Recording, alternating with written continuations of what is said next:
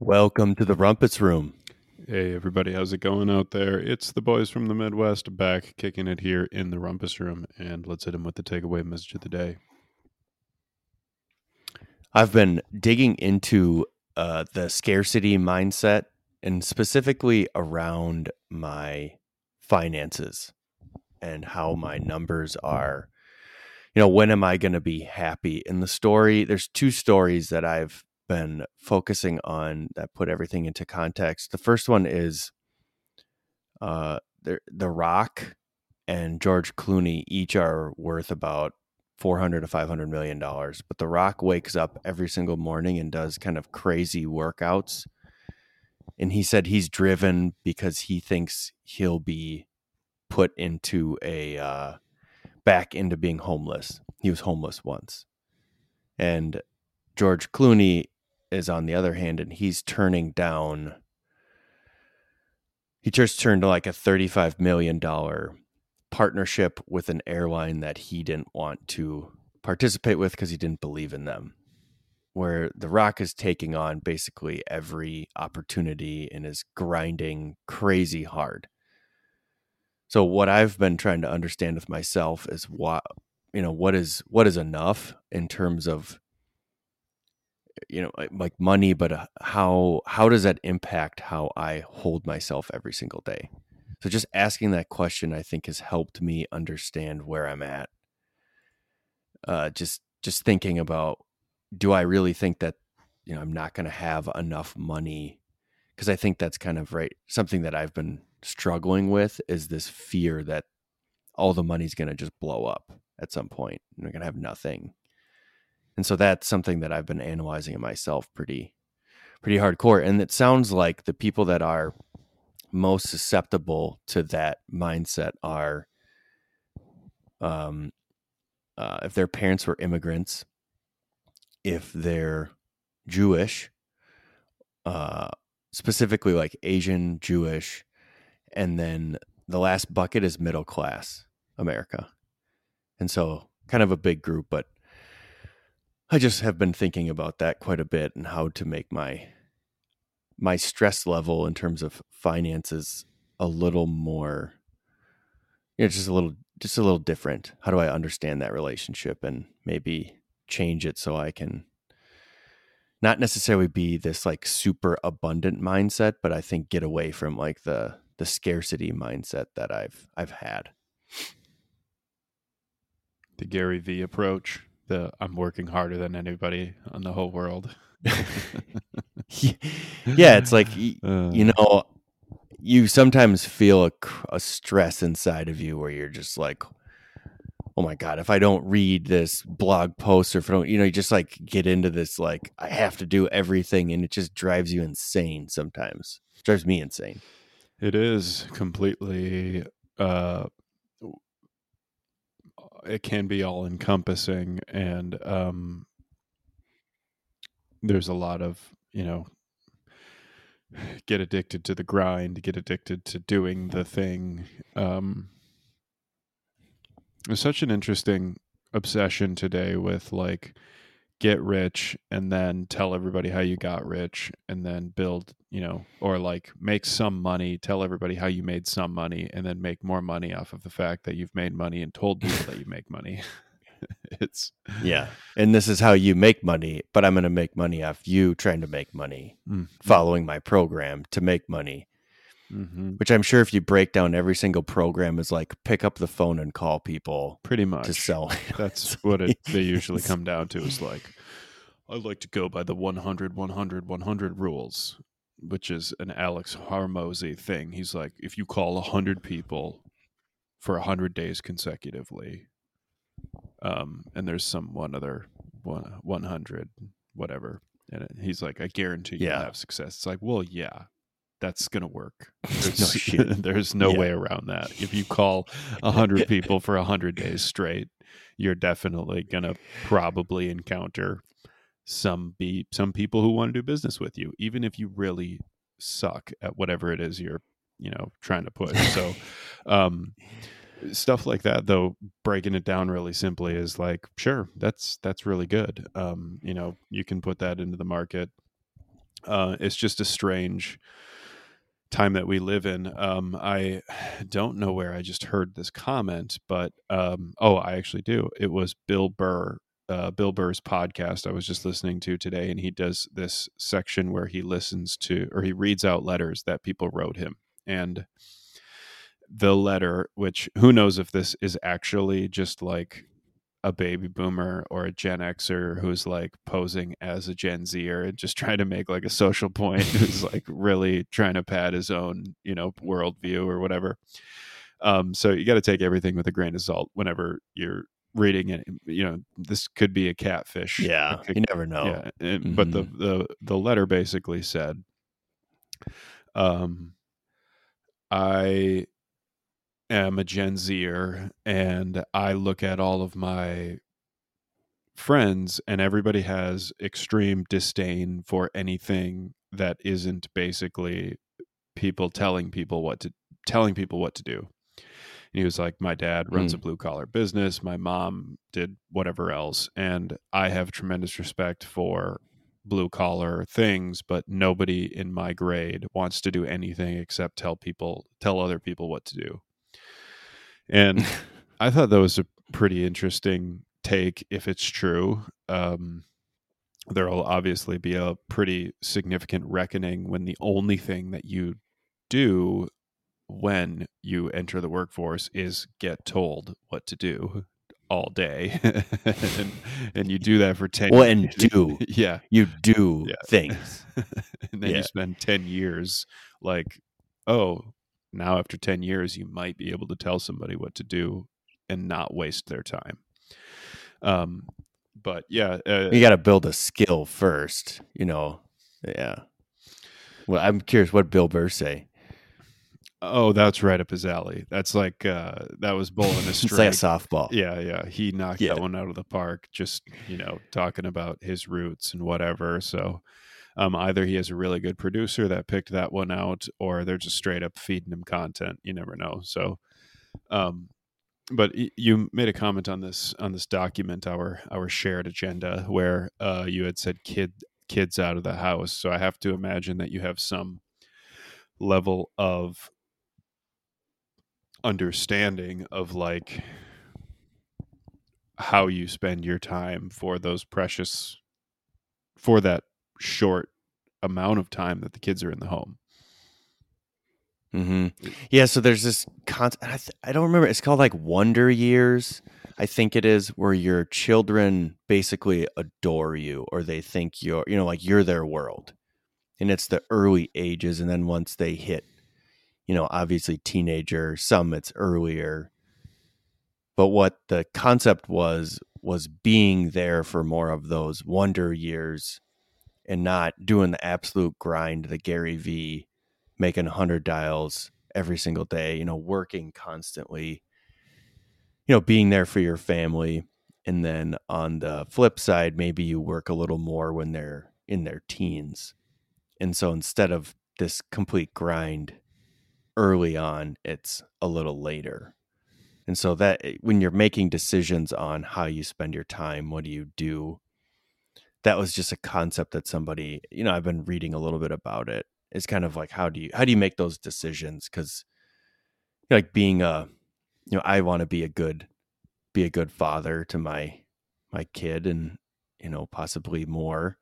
So i think that's um that's something i think about a lot is like you know you, you just kind of realize the moments you're away from your your kids a lot and like when do you want to be away from them? And do you want to work that Wall Street job where you're away for 100 hours a week or 70 or whatever the numbers are?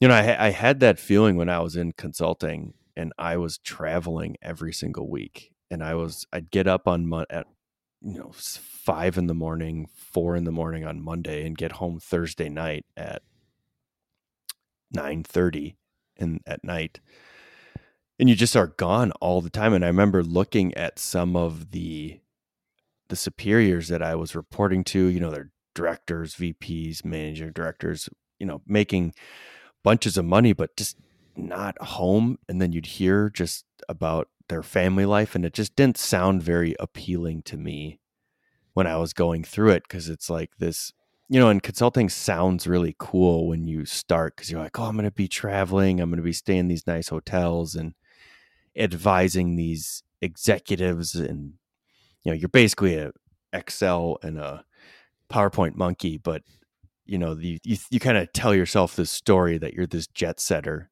But once you break down what you're actually doing, to me, it didn't seem like the best job. And I was in more of an operating role. So my job was to be there and basically hold everybody's hand, which was a good learning experience for me. But I just, when I was thinking about having a family and kids, it just was not something I was interested in. Yeah. Well, there's a tremendous uh, um, delay in people our age for having children um, I, I, would imagine there's going to be a lot of really old dads moving forward. I think um, for sure that will be more mm-hmm. attractive. Um, and there's pros and cons to it. You know, it's great. You also are going to be a lot more tired. You know, like it's gonna. Mm-hmm. I, I I couldn't I couldn't even imagine like what I used to be able to do if I were 22 10 years ago and a parent obviously uh, my maturity level is entirely different but think about your energy you think about your energy level your energy level is also oh my gosh you could different. do you could run through a wall back then and you'd be fine. Yeah. You just it, it was your energy is definitely definitely in a different stratosphere. Mm-hmm. Mm-hmm.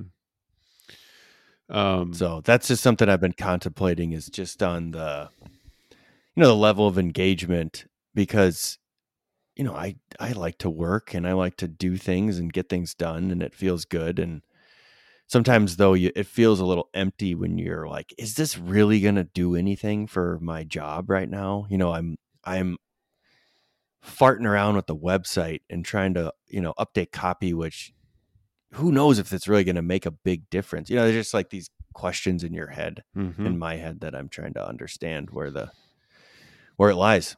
Well, so I'll that's a lot of what I've been thinking about. Uh, one thing that's been on my mind as of recent is um, I had a conversation with this gentleman who clearly goes into work. I think he has a four year old kid, and he was telling me about his routine. He's like, Oh, yeah, you know, when I come home, I put my phone away and I hang out with my son for two hours and we wrestle and whatever. And then I um, put my daughter to bed and my wife puts my son to bed or whatever. Um, and I was impressed by the certainty around the engagement. And what I've noticed with my son is that I can pop out of my office all the time during the day and i do and i run across him and he's either playing with our nanny or my wife or whatever and i've noticed that sometimes he wants to engage with me or sometimes he's just been like oh you know this is just a passing yeah, my mm-hmm. dad isn't going to engage with me and i've found myself having to almost build up like relationship capital because of the amount of numbing that he has to just being exposed to me. And um, yeah, like almost a fragmented you. You know, you're you're there, but you're yeah. Like I'm gonna walk right past him and be like, "Hey, buddy, I don't give a shit about you right now because I am on this stupid call. And that's not the case, but that's what he thinks is like, oh, dad doesn't want to talk to me. Yeah. And hmm. it's such a it's such a weird thing that I'm I don't have the answer for right now, but I'm sensitive to how that's having an impact on our relationship. Whereas my wife, it's like she's almost always just present and engaged with him and he is so incredibly attached that it's mm. like burdensome to her because she's like oh my gosh i can hardly walk around this house without this kid like biting at my ankle attaching to her yeah. yeah. and so I'm I'm happy that he has that really strong relationship to her, and I also am like trying to think of ways that I can bring more just certainty around our engagement. Um, so it's not a guessing game, and he's going to be like, "Oh, is this the time when Dad's going to actually play with me?" Because there are some times during the day where I'm like, "Oh, I got 15 minutes." I don't really want to be doing anything right now. I could use a mental break. I could go in and interact with them. And it's like very transactional. It's like, hey, here's five to 10 minutes of my attention, and then I'm gone.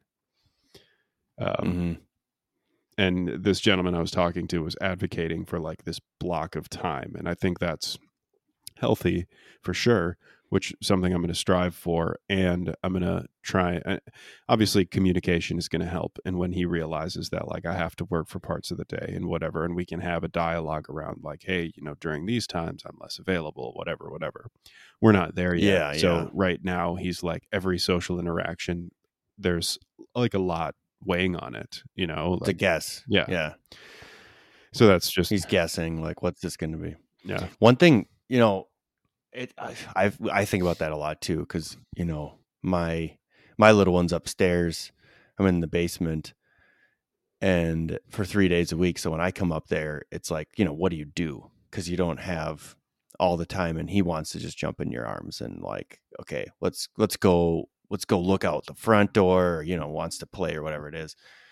But I was talking with this one guy who was telling me about this thing called PCI therapy. It's parent child interaction therapy. And it's for kids that are, I don't know, like toddlers that have tantrums, like big tantrums. And so all it is, he kind of broke it down to me very simply. He's like, it's just it's very simple. It's five minutes of playtime a day. And he's like, but there are two rules during playtime that you have to follow. And he's like that it's it's fairly simple. He's like we went through all this, you know, we went through some therapy to just understand it, but he's like this is really what it is. And he's like the first rule is you cannot ask any questions. Because what you're doing is basically leading him. You know, you're saying like, "Oh, do you want to play with this?" And he's hearing play with this. And you can't make any child any declarative statements that's number 2. So the whole thing is so that the the child guides the play. And so what he said is, is amazing is it only takes 5 minutes and you do that for like 8 days straight and it's basically guaranteed to take your tantrums away from your children. And so he was telling me about it, he heard from somebody else, he did it. And so it was pretty interesting because we were talking about just how how how small that is, you know, like 5 minutes you know, and all these interactions, and that is driving. And what he said the therapist was telling him is it's really that these kids want to have independence and autonomy, but also support in that independence and autonomy. Mm-hmm. So I've been thinking about that too. You know, and one thing that I've tried to do, and I don't know, I'm just talking to him, like telling him, like, hey, I, I don't have much time. I just can say hi and then you got to move it because I'm just trying to it makes me feel better. So I don't know if it works. Yeah, I don't know. There's no there's no real answer to that one. And I think every kid is different and and so that's just yeah, it's a tough one to to navigate is that attention. Cause you know, they they don't know what your situation is. They don't have the capability, I don't think, of really understanding dad's at work or whatever it is. So Mm-hmm. it's tough. Yeah, it's interesting, um, especially on these snowy days when everybody's kind of on top of each other, um, and uh, people are pulling the plug on social life. What I would consider pretty early these days. Uh, I was chuckling when we got this big snowstorm, and I was looking at it on the radar, and it looked like like I'm not a meteorologist. Okay, I didn't study this stuff. You, but you track storms though for skiing, Sure. so I think you're above average. sure, I, above average. I'm I'm a, I'm above average, but you're a storm um, tracker. I also have the ability to like monitor colors and patterns and the general direction. Like stuff doesn't make really sudden movements on a radar. Like weather is not like highly highly unpredictable when it's like a storm system. Like it's moving a direction, it's usually going to stay that direction, especially when you have the same weather patterns in the area that you live for your entire life.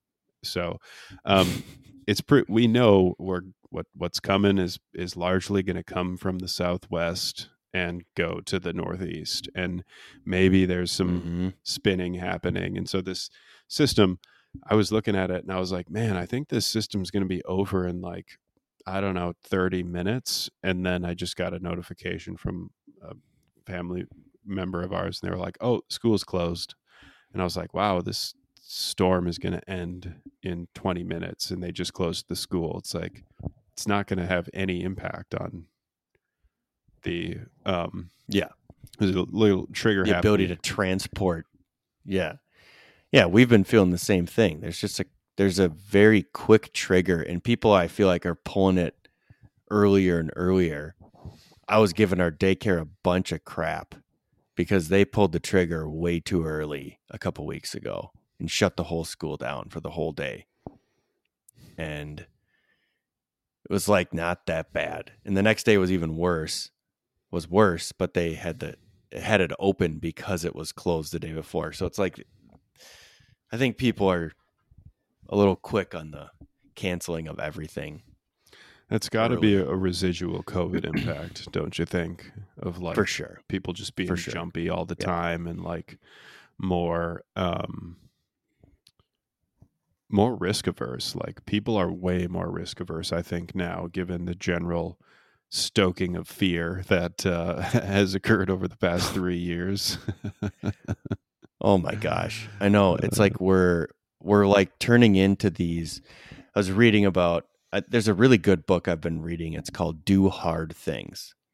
And it's about resilience and building grit and resilience and how you do it. And what he was talking about is this study that they did with dogs when they had un they had uh shocks that they were given where the dogs didn't know when they were coming and these dogs basically learned how to be helpless and so they would cower in the corner and then they'd send like basically the youngest non-dominant dog in there and normally these dogs should be sniffing this dog and they all were like cowering in the corner. And so what he's talking about is this autonomy and i just was thinking i'm like man that is what is happening right now to us is we have these like bouts of fear and shock that are completely we don't know when they're coming it's like when is the next wave going to come? Who knows? And it's like this whole thing. And i'm not sure in my i can put my uh, tinfoil hat on and say that it's by design from uh, from somewhere. But i just think we're kind of we're learning helplessness instead of instead of building grit and resilience. And the the thing that i've learned and i'm not fully through the book but he talks about the ability to feel like you have control over what you're doing gives you a sense of more grit and resilience he's like just watch you know rafa nadal does the exact same thing before every single serve like down to how he ties his shoes and he's like what he's talked to his trainer and he said uh the reason why he does that is to feel more in control, knowing that he doesn't have a bunch of control of where the ball goes. You know, he's got a bunch of practice, but it helps him give this feeling and it el- eliminates a lot of that anxiety. So I just was noticing that with this weather stuff, it's like, man, we are all just like, I think like the opposite of grit right now. We're just kind of, it's like you'd think something like a pandemic would make us stronger, but I don't think it has. No, 100% regression in um, the cohesiveness of people, the grittiness, the resilience, whatever you want to call it. Um, I completely agree. And um, I. I I may have my tinfoil hat closer than you, um, but uh, I you would have to be I don't know, man. It's just too easy for us to know this information.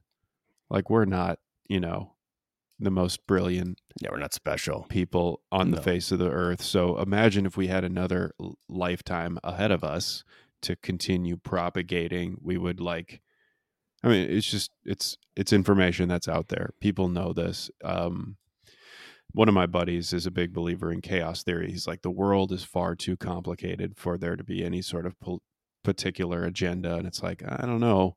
I mean, the Julius Caesar agenda has been around for a long time. Um, bread and circus, you know, like uh, control the population in order to sustain power. Like that's the oldest trick in the book.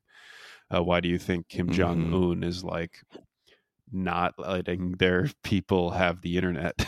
you know, like telling them it's you know death and dying across the border in South Korea and the rest of the world. I mean, um, so I don't know. I I tend to lean towards more of the um more of the by design just given the the congruency of the narratives even across um major mainstream media yeah. that are oh, seemingly at insane. odds with each other it's like yo y'all are playing the exact same game you're just lobbing this tennis ball of distraction and um manipulation across from one side of the net to the other and it's just like hoping that everybody watches this thing instead of realizing that like slowly they're just eroding you know power um or agency i think it really comes down to agency mm-hmm. for me because like agency is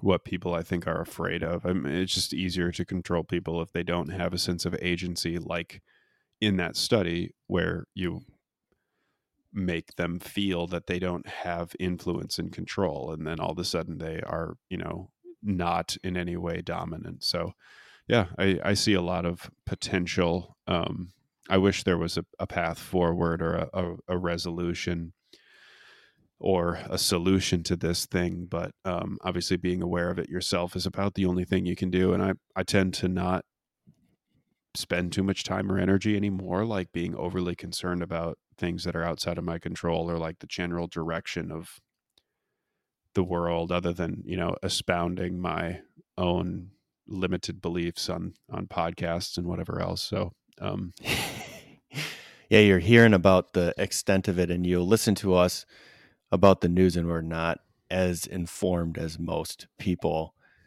but i you know i think social media is just like an A B test that is just perfected how to influence and control people. And if you want a way to get information, there's a couple, there's some shows that are going on YouTube that are starting to address some of these topics. And Breaking Points is one of them.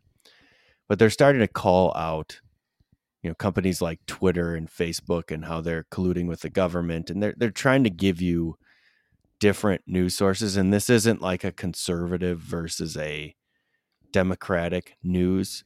It's really more of a they have one on each side. So i think there's other ways that we can be educated on this type of thing but like you said if you and i know about it i just i find it really hard to believe it's not some type of coordinated effort. And maybe it's not coordinated at like the highest perfected level, but I think it's like, well, oh, that worked. Maybe we try that again type thing where it's like, oh, we got more votes. Let's try that again. Oh, maybe we shut the, you know, there's just lots of things that have worked. So I, I think that, um, you know, while we're wearing our tinfoil hats, um, that's something there.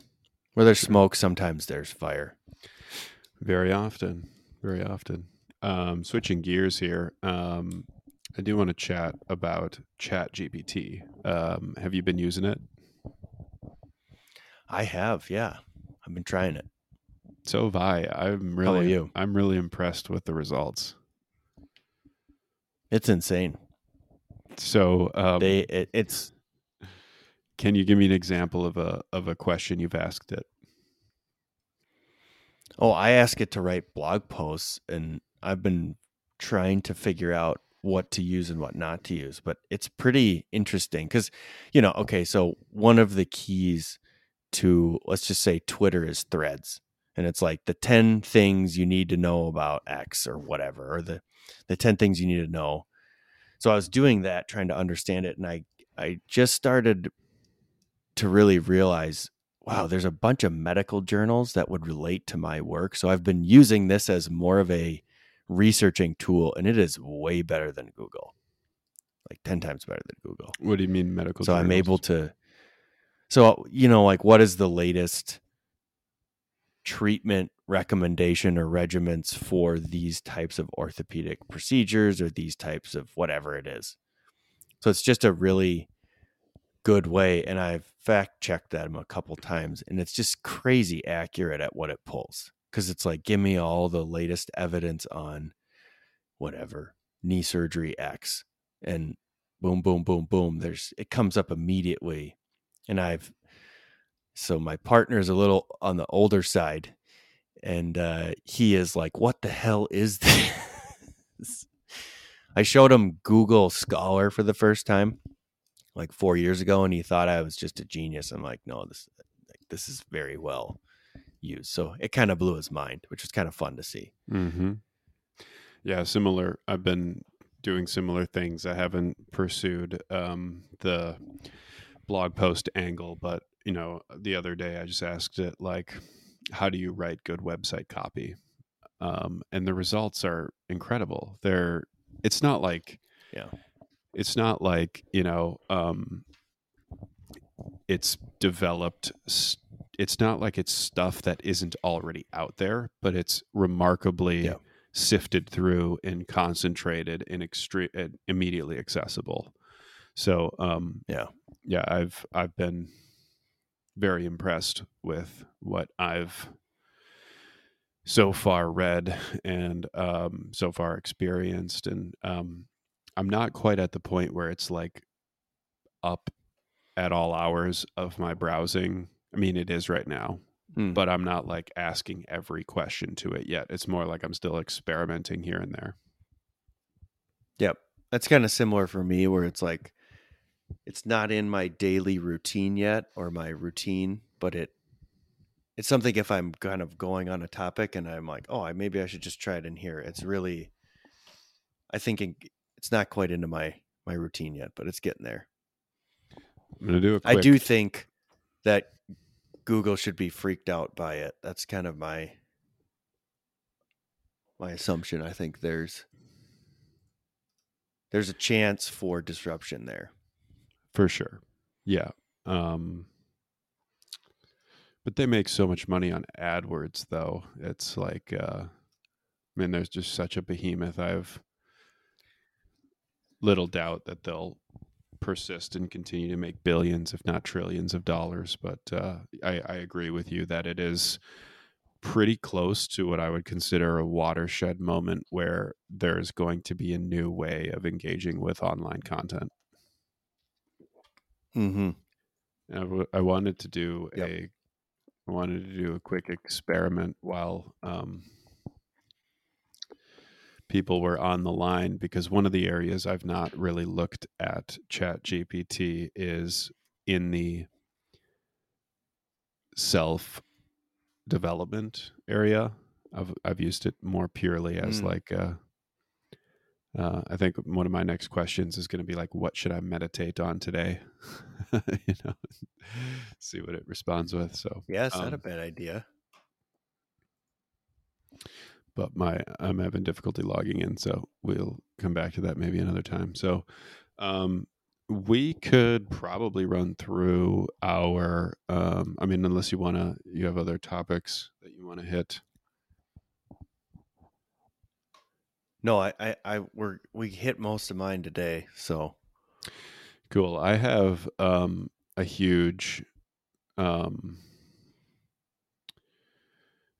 personal experience that occurred in Peru that I would be happy to talk more in depth about, but um, it's just not context today. Um, but I will tease to the group that uh, I went to Peru for a, coming next week. Yeah, perhaps coming next week or whenever we get bored of our programming or if it more like if i have a contextual revelation i think would be important for our listeners to understand but um, I went to a uh, Amazonian retreat called Spirit Quest, and if that doesn't tell you enough about what it was, uh, stay tuned. So let's hit him with clickbait of the week. I have been getting into humorous commercials because I'm trying this new strategy and being more humorous or entertaining in my uh, email outreach for sales and I found it's gotten a lot better response. So the big one is obviously the the the what Dollar Shave Club razor deal. But there's another one that's on this pods thing and it's just hilarious. And it's just really high quality humor that does a really good job of selling it. So I've gotten into some really interesting commercial quests. So it's been kind of fun. That's been a good a good click clickbait for me. what are pods? Well, it's just like laundry detergent, oh, basically. Oh, Tide Pods. It's Yep. this company that, yeah, it's this company that's a competitor with Tide Pods, and they just rip on them pretty hardcore. And this guy, I can't remember the name of the company, but he's like, "Our pods are so so safe. I'm gonna take a bath in it." And he like doesn't have a shirt on, and he's like kind of a fat older dude, like your your typical CEO looking guy. Uh, but yeah, it's it's just been really entertaining to. It just has brought a little more light to to me of like you're doing all this outreach. It's like let's just try to have a little fun with it Yeah. Um, in an appropriate way. totally. Uh, lowers your defenses, lowers their defenses, um, makes life more enjoyable. Um, all For for, sure. that. That's for sure. Um, for me, clickbait of the week has been um, speaking of weather, uh, it's ski season. So I am monitoring my indicators of potential snow with uh, extreme closeness. And so I'm going to tell all of our listeners a secret, which you must promise to tell no one unless they are your best friend skier and they're really good and you guys value powder and um, high quality snow. Because this particular metric it's somewhat of a well kept secret. People in utah know of it. There's a big facebook page so i'm being a little bit i'm speaking in a bit of a hyperbole here but um seriously i i'm careful who i tell this to. There's something called the noaa which is the national or oceanic atmospheric national oceanic and atmospheric association. Um, they have a buoy 182 miles northwest of kauai called buoy 51101 and um, two weeks before a storm will hit the west coast, there typically is a surge in the wave height of this buoy. And so you can track the wave height, and given the pressure of like large waves moving in the ocean, that's indicative of high pressure systems full of water that are moving towards the western United States and there's a Facebook page called the Powder Buoy that has popularized this. So I'm not the first to figure this out for sure, but um, it's extremely reliable. It's um, something that I'm trying to like use to plan my trips out west. So I'm basically checking it like every hour to try and figure out where um, where the momentum is in terms of moisture across the western uh, states and the Pacific Ocean. So um, that's been my clickbait of the week is just tons of weather stuff and then another really great fantastic video series called weather on the go it's a 15 minute daily Hmm. video where this dude uh, talks about precipitation all across and all significant weather events really for like the next couple days and then forecasts probably up to like three weeks out and is extraordinarily detailed and has been an, an, a great addition to my quiver of powder predicting tools. And so, Mm.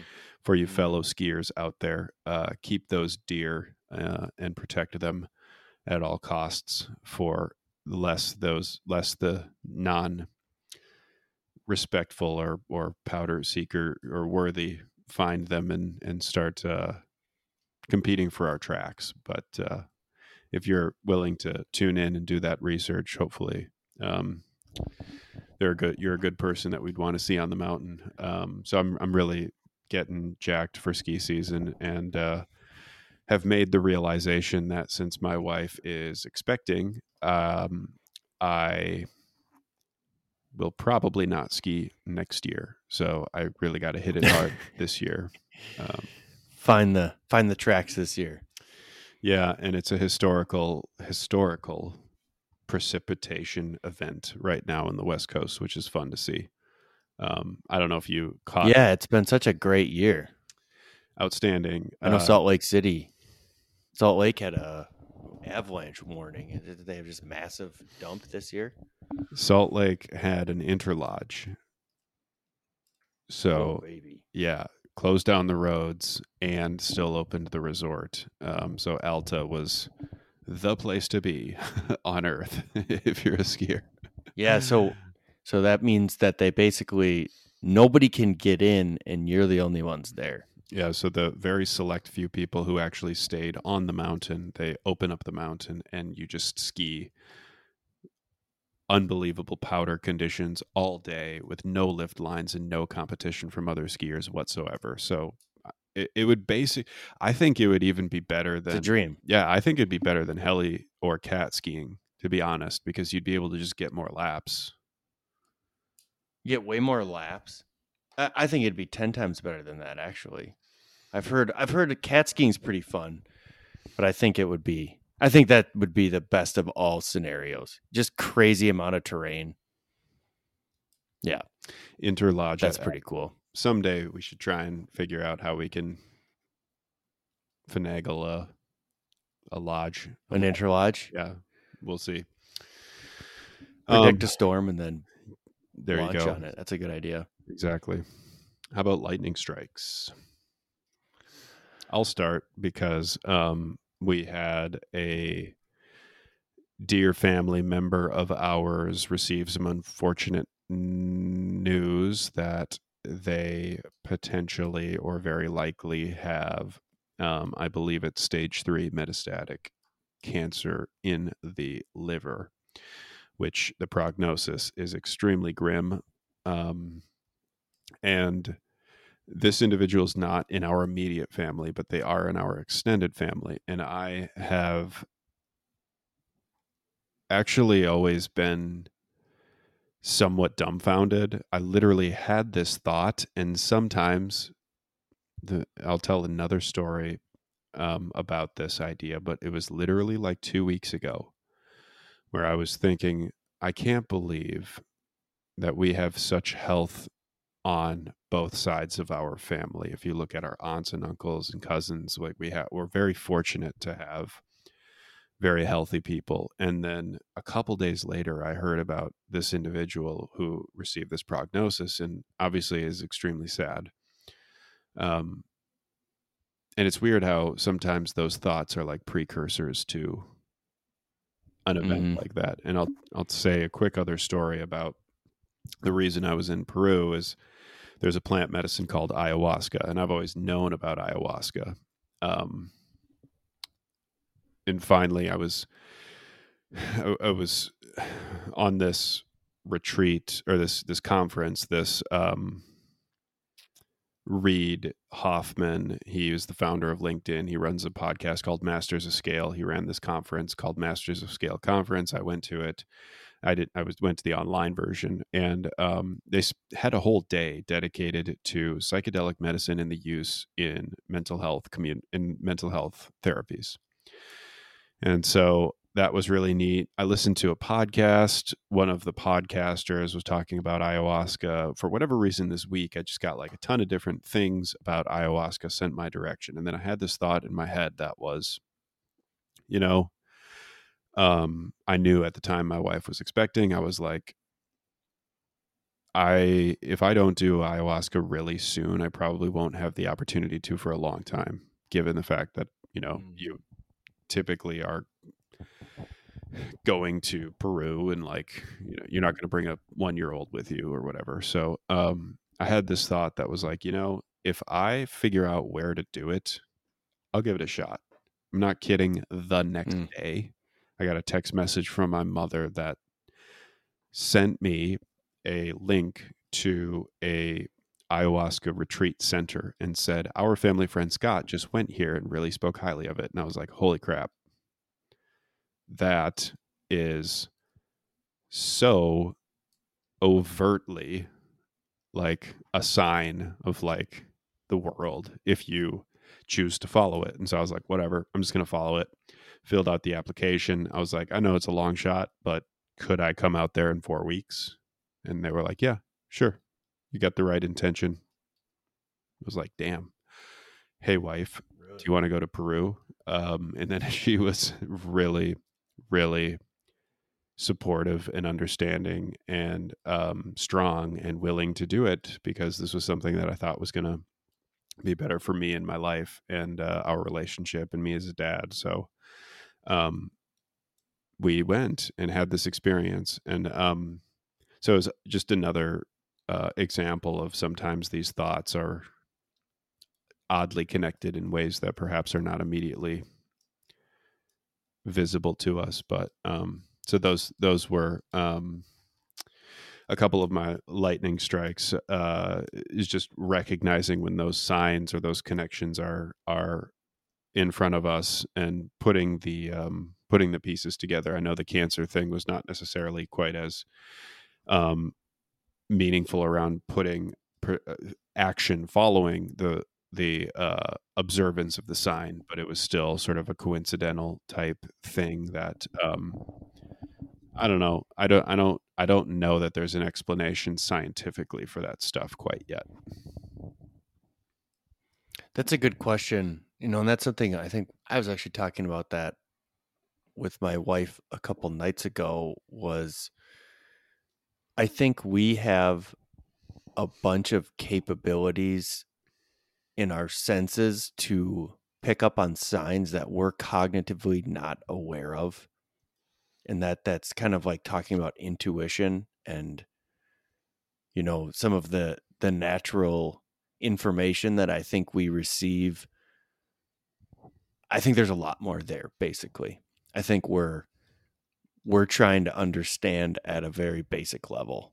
You know, oh, I you know like we're trying to logically break down information where sometimes it's it's just coming in so fast and from so many different directions. I mean, you've got sight, you've got your skin, you've got the temperature, you've got your heart rate. You, there's so many things that you're like in your body. I think we have inside of us. So yeah, I think it's just like a unexplored area to be. That, that I'm actually trying to be more aware of as well. So kind of all kind of goes down similar line. Absolutely. But you lightning. Yeah, my my my um my lightning strike is is really focused on you know time and and moments and I've noticed my attention has been fragmented more than I would have liked to and I think last year my big goal was to improve my focus and to to take my focus cuz I've always been a little more on the ADD side and so what I've tried to do is do do some more things to improve my focus and I finally feel a lot better about where it where it's going and I still it's a long journey. But these moments I've been spending like with my my kid and you know with other people I'm I'm really trying to be more grateful and and not on my phone as much. I took email off my phone and I'm checking email a couple times a day. I have, you know, we've got customer service stuff that still goes to my phone. So I still get notifications, but I've been really trying to pull back, peel back the onion and it's it's like I'm feeling a sense of relief for a lot of this stuff. And so this anxiety is going away for a lot of the oh, I need to check this and oh, I got to check my email again to see if they responded to that one thing. It's like I know I'm going to check it on a consistent basis, so it'll be there. And if I don't respond within one hour, it's going to be four hours. You know, it's like not crazy. Um, so I'm just kind of coming to terms with that, and I just think that has been a big mm-hmm. realization, especially because I had some time away last week where I wasn't at our house. I was up north and just thinking about that stuff. So that's just a big, big moment for me to to reflect on that. Excellent. And let's bring it home with some chicken soup. I can kick that one off. So yesterday, when we, or no, two days ago, so we put our our little one into. He's moving into toddler range, so he moved up a classroom, and we always go in and we we we spy on him before we pick him up. So we want to see like, oh, how is he doing? And he was doing awesome, and he was actually trying to engage with a a little girl and he was doing what he normally does to adults and he's been doing is he's he basically pets you because he that's he thinks that's what you do to people is he'll like pet your shoulder in like a really loving way and i'm just like stroking my shoulder like someone is consoling you. So he was doing it to this this little girl and it was pretty cute to just watch him try to interact with her and he was trying to connect with her. And then he tried to like jump on her and hug her so it was pretty hilarious just to watch and then we got in there and he like turned around and ran over to us and then she kind of slowly walked over and i was like oh this is it was pretty fun to watch just because he's he's learning how to connect with people you know with with other other kids and other humans. It's just fun to watch. Excellent. Uh, for me um, uh, my wife spent a lot of time, uh, eight days alone with our son in Peru while I was soul searching, spirit questing, and um, the family that we stayed, we stayed in a, a, a booking.com. This is not a promo um, place. And uh, got just lucky that we chose an inst- a hotel that was run by a family that had a child that was of comparable age to our son and the family that ran the place was so kind and engaging to mm. my wife and my son and they would they invited her out to various different activities they offered to take her places. They allowed our kids to kind of interact and share toys and stuff. And um, I was just so grateful that these people were so welcoming, while, especially in my absence, you know, in a foreign country. I felt so much better that this, and it's not like they were even picking up the slack for me. I literally just think they were the very hospitable people and would have behaved hmm. similarly. Mm. I mean, maybe they ramped it up when they realized I wasn't around or whatever. Like, I don't know. It doesn't matter. What matters is they were extremely kind and they welcoming. Did. Yeah. And um, I just felt so grateful for them for doing that. It seemed like something that felt so foreign um, in our world of, you know, kind of everybody does their own thing all the time. They don't make real extra efforts for people who are in, you know, more challenging or compromised situations. So I was just really grateful that those individual, that family was was so kind to my family and um, made me feel real good. So uh, I wanted to share that story with you all and hope that that brings you all a um, piece of some of the energy that filled us up respectively for those um, those kind events. But that's all we got for you today, folks. Tune in next week and we'll be back kicking it here in the Rumpus Room.